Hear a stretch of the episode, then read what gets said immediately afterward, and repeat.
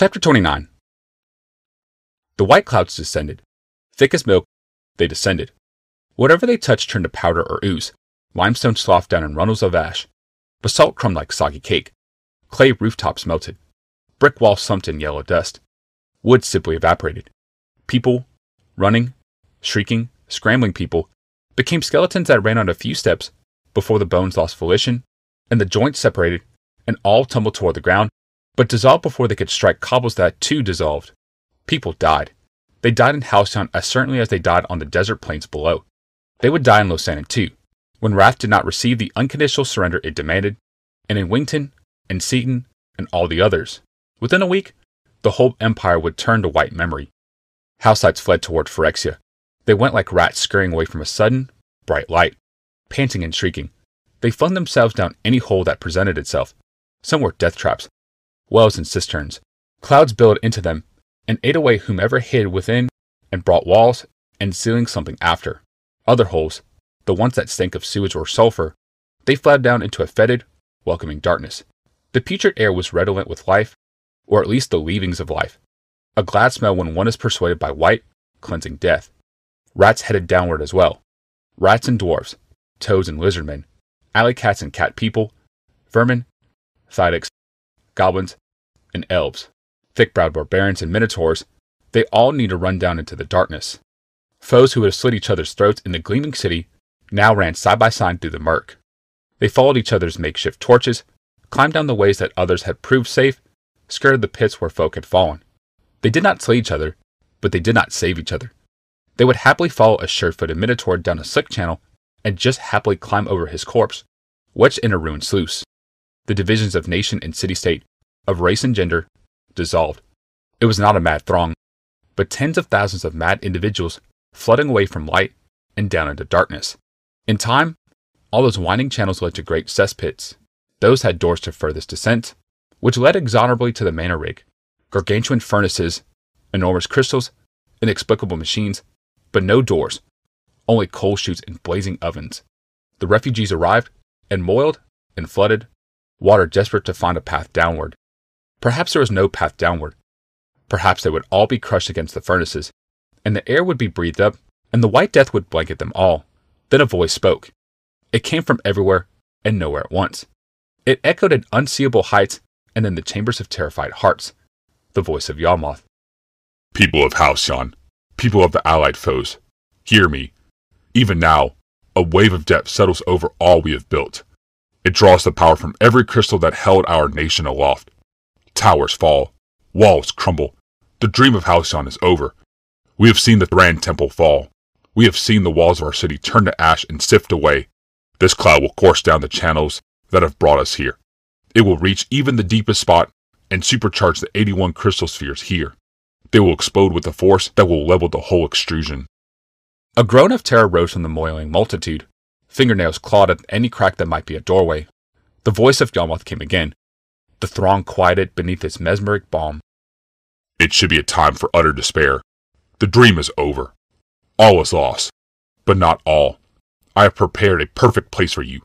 A world beyond illness and death, beyond war and plagues and famines. Oh, my people, I have longed to bring you to paradise.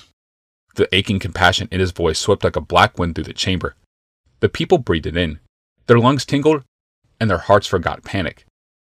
Let me tell you of this land, of Phyrexia.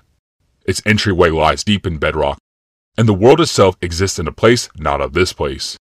It will never be destroyed. It is a boundless world, with wide and fertile plains, golden with wide grain and rich in primeval game, and deep in black earth.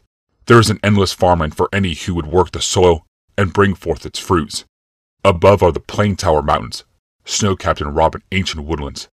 Below stretch deep jungles as impenetrable and festooned as the forests of Jamuraa, and lakes, yes, and oceans, yes, and growing cities of design more glorious than all the cities of the empire.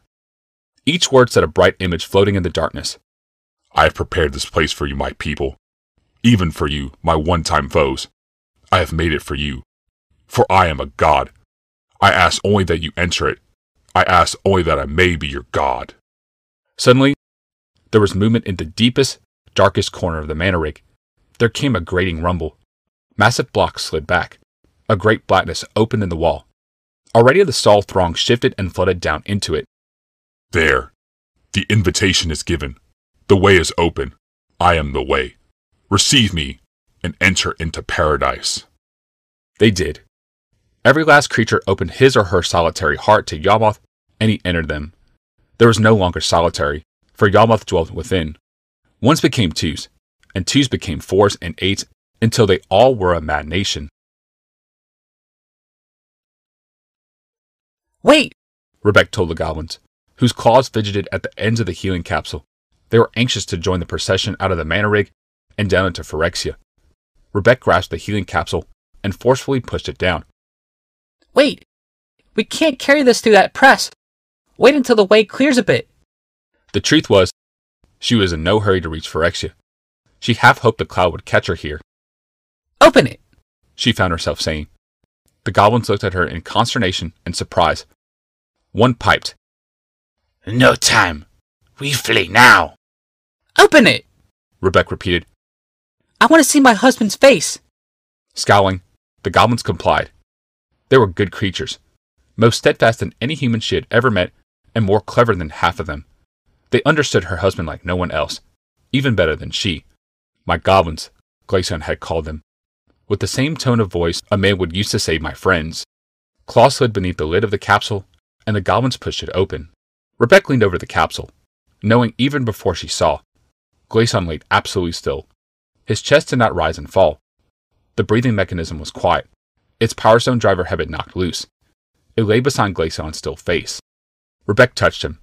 His body was cold, as cold as the stone beneath her. His skin was pale as bone. Her hand ran across eyelids that for years had clenched in pain. For she kissed him now and realized she had not kissed her own husband since Yawgmoth had arrived, were cold and beginning to stiffen. Master Glacian? A goblin said, jiggling the man's leg. Master Glacian? It's too late. Rebecca said. The sound was empty in her mouth. Oh, Master Glacian. Ugh. He was a good man. The goblin cooed. Rebecca nodded. He had been trapped in a fuming building for years, and now at last it has collapsed on top of him and burned him up. Too late for Master. The youngest goblin piped up. Not for us. Not too late for us. We leave him here. We can go. Yes, Rebecca responded. leave him here. You can go. The young creature gave an anxious leap and dashed away into the shouldering horde.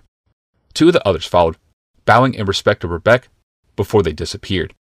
The final goblin lingered a moment. You coming? Rebecca shook her head. Nodding sadly, the goblin turned to go. In three steps, he merged with the black river of refugees. Rebecca took a deep breath of the stale air, the smell of herded humanity. All too soon, she would be alone forever. Already, she was alone forever. It was a torturous route down the caves of the damned. There was little light and much death.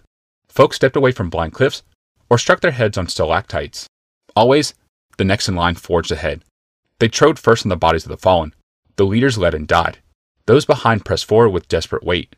At long last, they reached the bottom. Houseside guards guided them. What a glad sight were those silver armored warriors. Now the way would be clear. Now, no one else had to die. At the heels of the quick marching guard, the refugees swept down through the caves. They reached the great cavern that had once held untouchable noble houses. Now the cavern bore no memory of them. It had been cleansed by Yawgmoth's touch. Only insectile machines filled the spot, guardians on either side of the glimmering, inviting portal. Laughter mixed with hoots of joy. Songs rose among the refugees.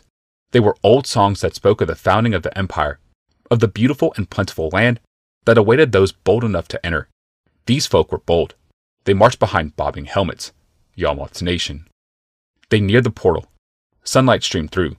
Between helmets, there were glimpses of verdant forest, vast plains, gray mountains, even a city of elegantly sloping rooflines. In a sudden rush, they were through the sunlight of a new world. It was vast and beautiful. The way was lined with expert houseside guards. Troops stood, rank on rank, to the verges of the forest below and in the middle of the plain above. Behind the wall of silver armor was armor of a different sort, embedded in skin and muscle. Perhaps it was a metal plate or perhaps modified bone. Whatever, it forced the skin out in ridges and lines. The soldiers there had alterations horns poking from shoulders, claws grafted on where once human hands had been, metal implants sewn into separating wounds. The song died on the refugees' lips. Some tried to turn back.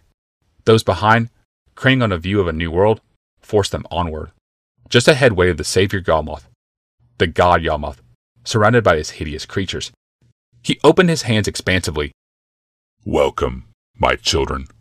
Welcome to Phyrexia.